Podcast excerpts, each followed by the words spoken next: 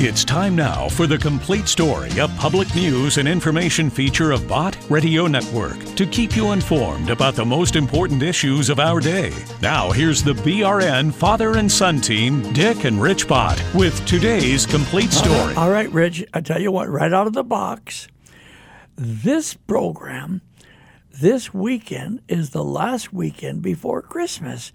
Next, uh, next Thursday is Christmas Eve. And then next Friday is Christmas Day. It all happens pretty fast, doesn't it? Well, it's beginning to look a lot like Christmas. It really is. Do you have all your Christmas shopping done? Are you kidding? At 87, how much Christmas shopping do you think I do? And I'll tell you, your mother is 86, and I tell her, honey, you can't keep doing what Yeah. you've done in other years when we were both so much younger. But listen now, do you remember the name of Evie Tornquist? Sure. Yeah, this is a beautiful, beautiful gospel singer from the past. But truth is always current, and Christmas is always current. And this is what Evie Tornquist recorded for the benefit of people like our listening audience. Here it is. Everybody likes to take a holiday. Everybody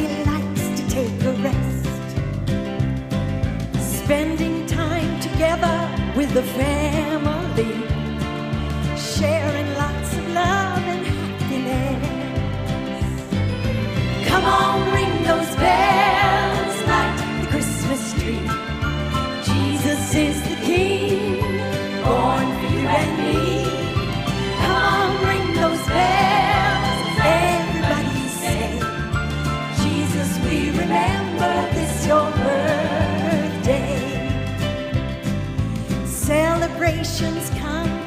of something good. Celebrations we love to recall.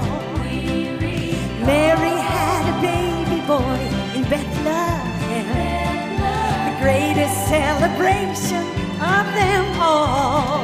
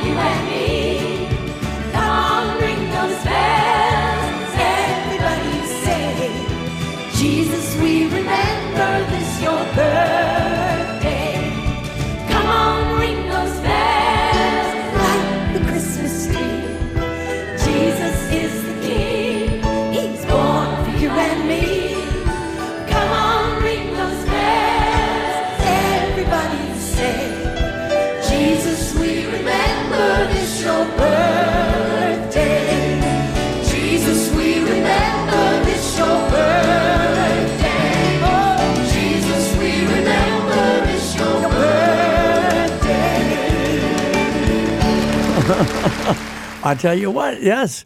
Uh, this is the birthday of Jesus that we're celebrating That's right. because he was conceived nine months earlier. Don't forget that. Of a virgin, a young girl. He was he was an unborn child. And then his birthday is what we're celebrating. He is the reason for now, the Rich, season. last year you read a story oh, yeah. out of a book. A preacher in Nashville, Tennessee, wrote this book, 12 Stories of Christmas. Robert J. Morgan. He's the teaching pastor of the Donelson Fellowship in Nashville. in Nashville, Tennessee. And the book has one story that just re- well, it has all the all, the whole book is good. I Well, know. yeah, the, the book, it's called uh, 12 Stories of Christmas Sharing the Smiles, Heart, and Hope of Christmas. But the one story that just resonated that we used, and we're going to use it again, and you're going to tell the story, uh, read it just exactly as it's in the book, and it's about somebody, I guess, who survived the Holocaust in Germany. Yeah, it's, it's told through the eyes of a child. It's called Ollie. And Ollie is the little child. and their family is shopping He's the young boy. and they're buying Christmas presents. And Ollie's just a little boy, and he's with his mom and his dad and their little family, and they're shopping and everything. And then some confusion takes place over their automobile where it's parked. And then, then the story unfolds.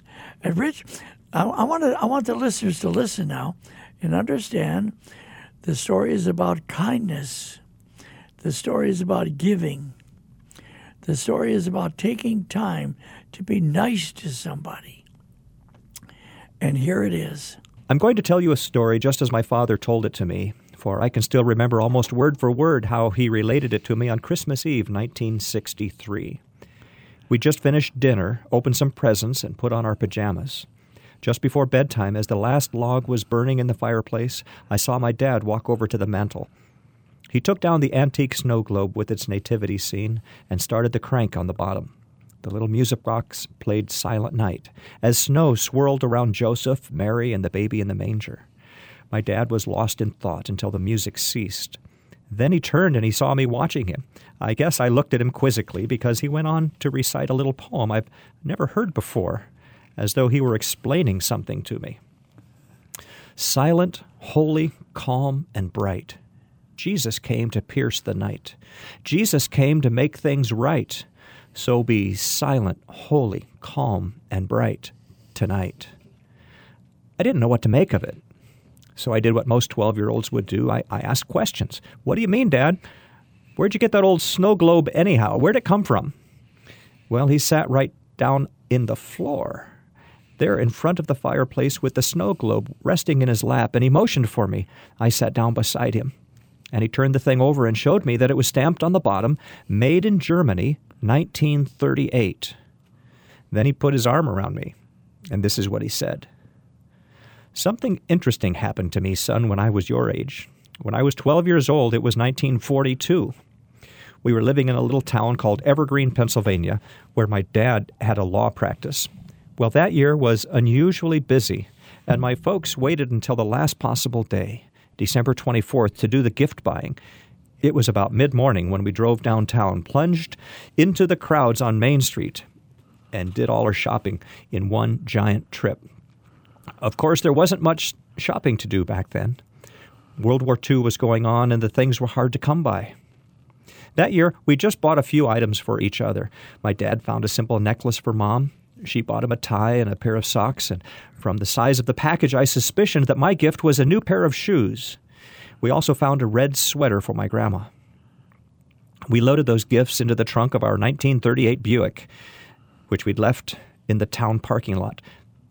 Then we went to the corner market where we'd managed to find everything we'd need for Christmas dinner a canned ham, the only kind available in those days, some cloves and spices, baking potatoes, beans and carrots, and then some flour, butter, eggs, sugar, and chocolate for a cake. I remember how relieved my mother was to find some of those staples. They were rationed because of the war, you see. After loading everything in the car, we walked down the street one more time and ate lunch at the Evergreen Cafe. You can imagine our surprise when we returned to the parking lot an hour later and could not find our car. It was gone, vanished, along with our presents and all of our food. Someone had stolen our vehicle, and with it, they'd taken our Christmas. We'd spent the afternoon in the police station filling out reports, talking to the officers, and listening while they issued bulletins, but it was useless. No one had a clue what happened to our Buick. My folks were very distressed. The officers said they'd drive us home, but we said we'd just as soon walk as we only lived a few blocks away. By then it was late afternoon on Christmas Eve, and the snow was flurrying. So down the street we started, wondering how we were going to celebrate Christmas with no presents and no dinner. Most of the stores had closed, and the shoppers were gone home. We passed the parking lot. It was empty. Almost. There, to our amazement, sat our car. It was on the opposite side of the parking lot. My parents looked at each other in confusion, and we all said things like, Are we losing our minds? Did we forget where we parked? I'm sure we parked over here. Who moved our car over there? We walked over to investigate. At first glance, it appeared that whoever had moved our car had also washed and cleaned it, for it looked newer and neater than before. But the thief had also cleaned out our gifts because when my dad opened the trunk, it was empty. We unlocked the doors, got in, and sat there like we were in a fog. Finally, my mom said, Thomas, this is not our car. No, said my dad, it isn't, is it? But it looks like it. He turned the key in the ignition, and the engine started. Well, in those days, the Detroit car makers had a limited number of keys and locks, and they were often intercha- interchangeable. I remember once my mother locked her keys in the car at school, and another teacher said, I own a Buick too. Let's see if my keys fit your car. And it did. So that explained why the key worked, but it explained nothing else. My mom opened the glove compartment and found the registration. She said the car belongs to Alfreda Reinhardt, 508 Elm Street.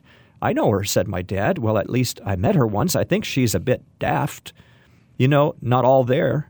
Do you suppose she could have driven our car off by mistake? Well, I don't know, said Mom. I've heard some ladies talking about her. It's a sad story. Alfreda is quite elderly. When she lived in Germany, her family was thrown into jail for opposing the National Socialists. She had a son, a daughter in law, a little grandson, a boy about 12 or so.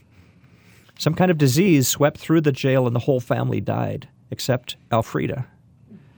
After she was released, she managed to leave Germany. Then she moved here to Evergreen, where her sister lived, over near the German Lutheran Church. When her sister died, Alfreda seemed to go senile. At least that's what they said in the beauty shop. Yes, and as I recall, she's deaf as a doornail, said my dad, and I guess that would explain things. Our cars look alike, the keys are interchangeable. She must have gotten in the wrong one by mistake. Let's go see. Well, this was turning into an exciting Christmas for me. A stolen car, an imprisoned family, a crazy old woman, and all our Christmas presents hanging in the balance. It was an adventure. So we drove off, and 10 minutes later, we pulled into the driveway at 508 Elm Street. There was our car, all right, sitting in Mrs. Reinhardt's carport. We got out and peered in the car windows and opened the trunk. It was empty. We rang the doorbell, and presently a little hunched lady opened the door. Her hair was thin, white, and disheveled, which was also a description of her. An old pair of glasses sat crookedly on her nose. She wore a faded blue sweater, and seeing us, she burst into joyous smiles. Guten Abend, she cried. Guten Abend. Come in out of the cold. Come in out of the snow. Right on time you are. Right on time.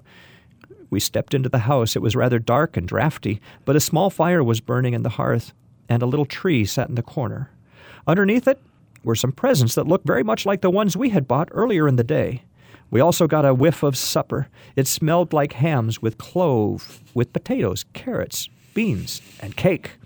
On the mantel, there was a snow globe nestled among some garland. I took it all in with a glance. Now give me your coat, Gunther. And you too, Elke, said the old woman. Oh, how wonderful to see you. Frau Reinhardt, said my dad, clearing his throat. I've come to tell you we've got our cars mixed up. Mrs. Reinhardt seemed to have trouble understanding, so my dad expressed himself again. We've mixed up our cars. She looked perplexed. Was? she said. Our cars, said dad. Cigars, Ja, I have cigars. Would you like one? No, no, my father said quickly. You always liked cigars, Gunther, the woman said, shaking her head with a smile. I try to keep them for you, but after supper, not before, ja? No, no, my dad said. What I mean is, I think there, there's been some kind of mistake. Ja, of course, I have cake too. No, Frau Reinhardt, my dad said a third time. I'm afraid you're confused. My name is Vicker, Thomas Vicker. Something about that seemed to distress the old woman. Alfreda Reinhardt stared at my dad incredulously a haunting look on her face as if trying to comprehend. For some reason, we all sort of stopped breathing for a moment. Nine, she said. And again my father said, Frau Reinhardt, my name is Thomas Vicker. Vicker. Nine, I have no liquor, she said. I have cigars and cake, but no liquor, only eggnog. My father was too flabbergasted to reply, but the atmosphere changed suddenly when the old woman, smiling, showing yellow, unkempt teeth, Sur gut, she said, your coat's bitten. It's warm in here. Let me take your coats. I've waited so long for you to get here, but I've waited all afternoon. You're going to stay, aren't you? Of course you are. You've come so far. She started tugging at our sleeves. I noticed how my parents looked at each other and seemed to react to kind of an understanding. At any rate, they nodded to me and we all unbuttoned our coats. Danke, said the old woman with a smile as she took my dad's coat my mom's and laid them on the sofa. and that's when she spied me. I cannot describe the look that came into her eyes as she studied my face. Oh, Ollie, she said, hobbling near me. Her hand revealed a slight tremor as it reached out and caressed my hair. Oh, Ollie, it's been such a long time. Look at you. Look how you've grown. Her eyes filled with tears, and she pulled me into an embrace. She quivered with emotion, but when she released me, her face was glowing. Oh, Ollie, she said, I thought you would never I would never see you again. Come over to your Oma and look at you, so happy, so strong, so big. You remind me of your Opa. Her wiry arms encircled me again, and I felt the kissing on top of my head. And I started to pull away, but I didn't.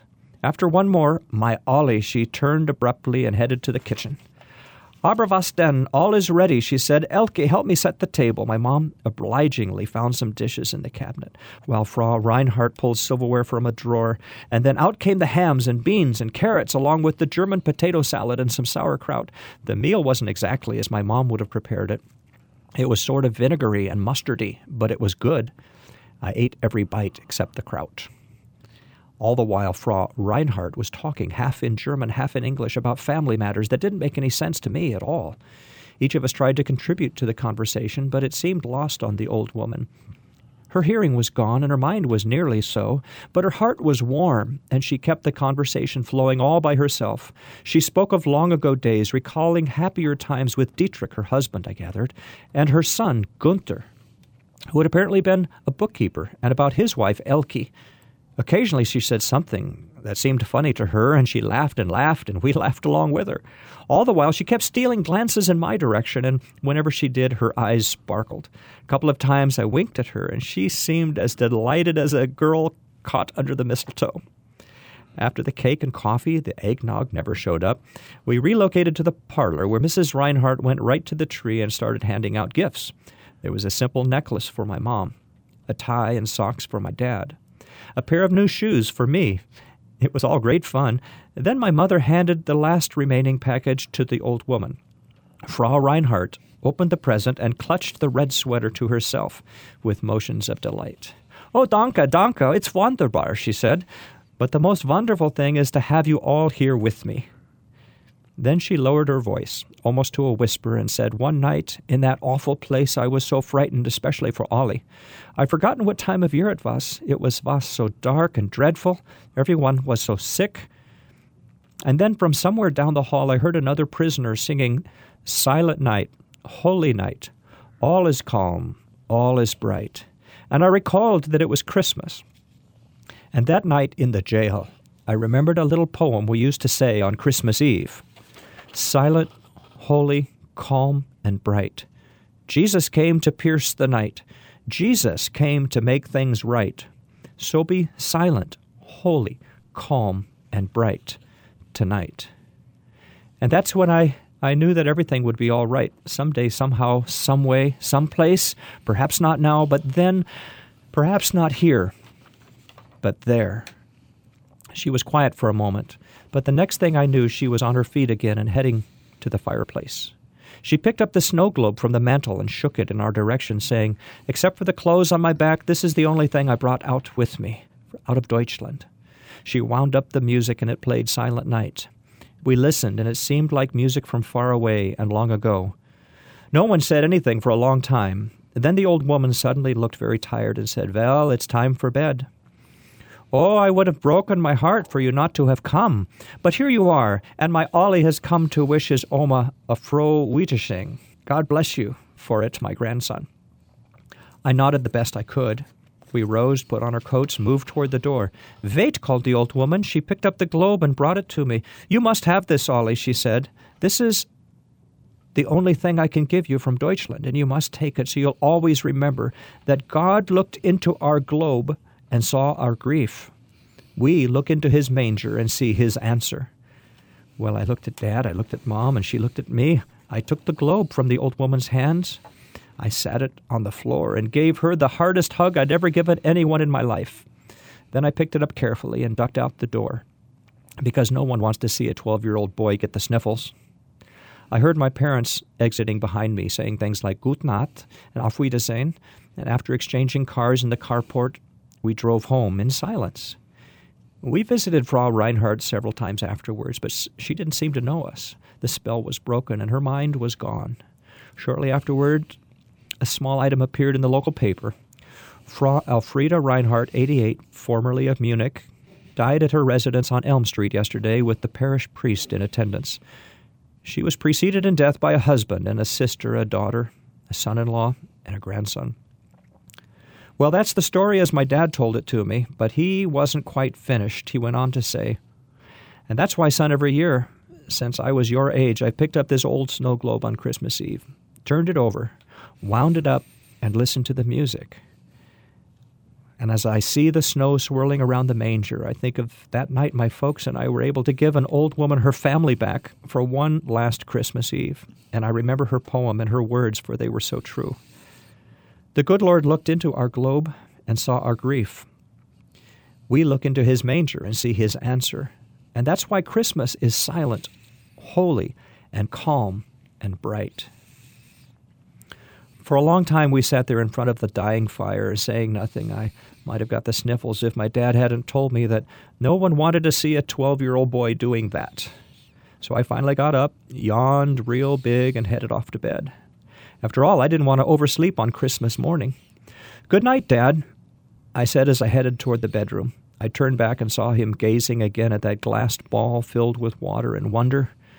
Good night, Dad, I said to him again. Sleep well. He smiled and waved me on to bed. Good night, Ollie, he said. You sleep well too.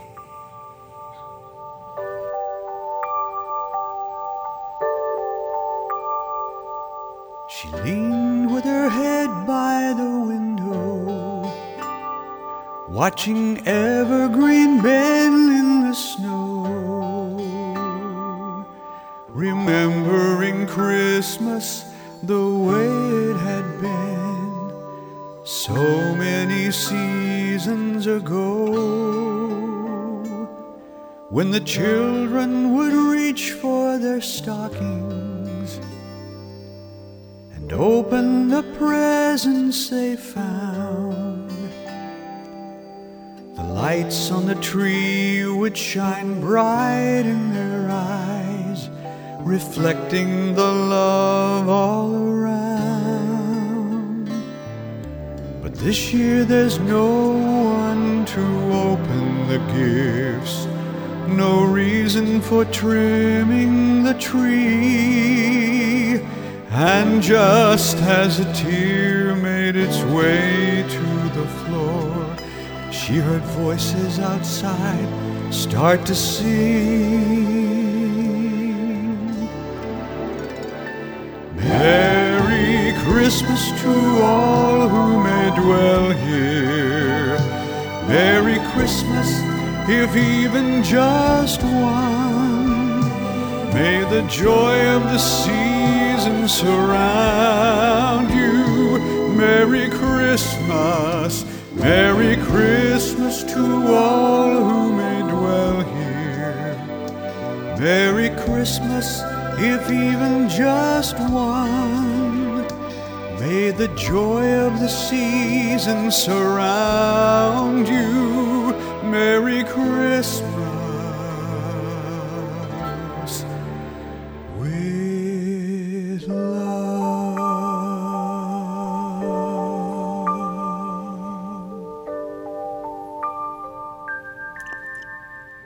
You see, Rich, that's universal, isn't it?